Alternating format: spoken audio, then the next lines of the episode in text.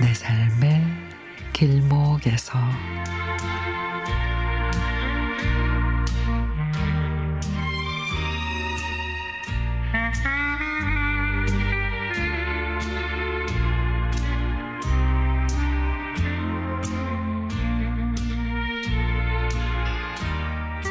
마트에서 장을 보고 배달을 부탁하고 왔는데 엘리베이터에 점검으로 운행이 중단됩니다. 라는 메모가 붙어 있습니다. 배달이 안 되는 우유랑 고기가 들어있는 장바구니를 들고 14층까지 올라가려니 참으로 난감했습니다. 몇 층 올라가다가 다리가 후들후들 떨려 잠시 쉬고 있는데 아이고 1, 1층이 아직 멀었지요 하고 어떤 할머니가 물으십니다. 네 엘리베이터가 수리 중인가 봐요. 에휴 병원에 가려고 나왔는데 어지러워서 내, 나가 내려갈 수가 있으려나 모르겠네. 할머니를 부축하고 1층까지 내려왔는데 택배 기사님이 물건을 정리하고 있습니다.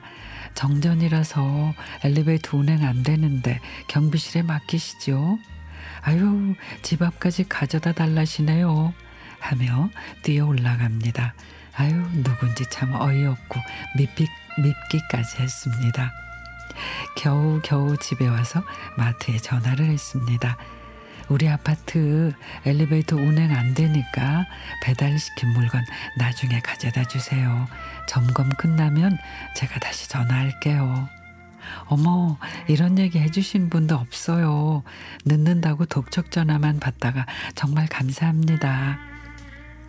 고맙다는 인사를 몇 번씩 하는데 어찌나 쑥스러운지 당연한 듯 누렸던 편리함에 너무 익숙했던 탓인지 오늘 세상 고마운 사람들이 참 많다는 생각을 했습니다.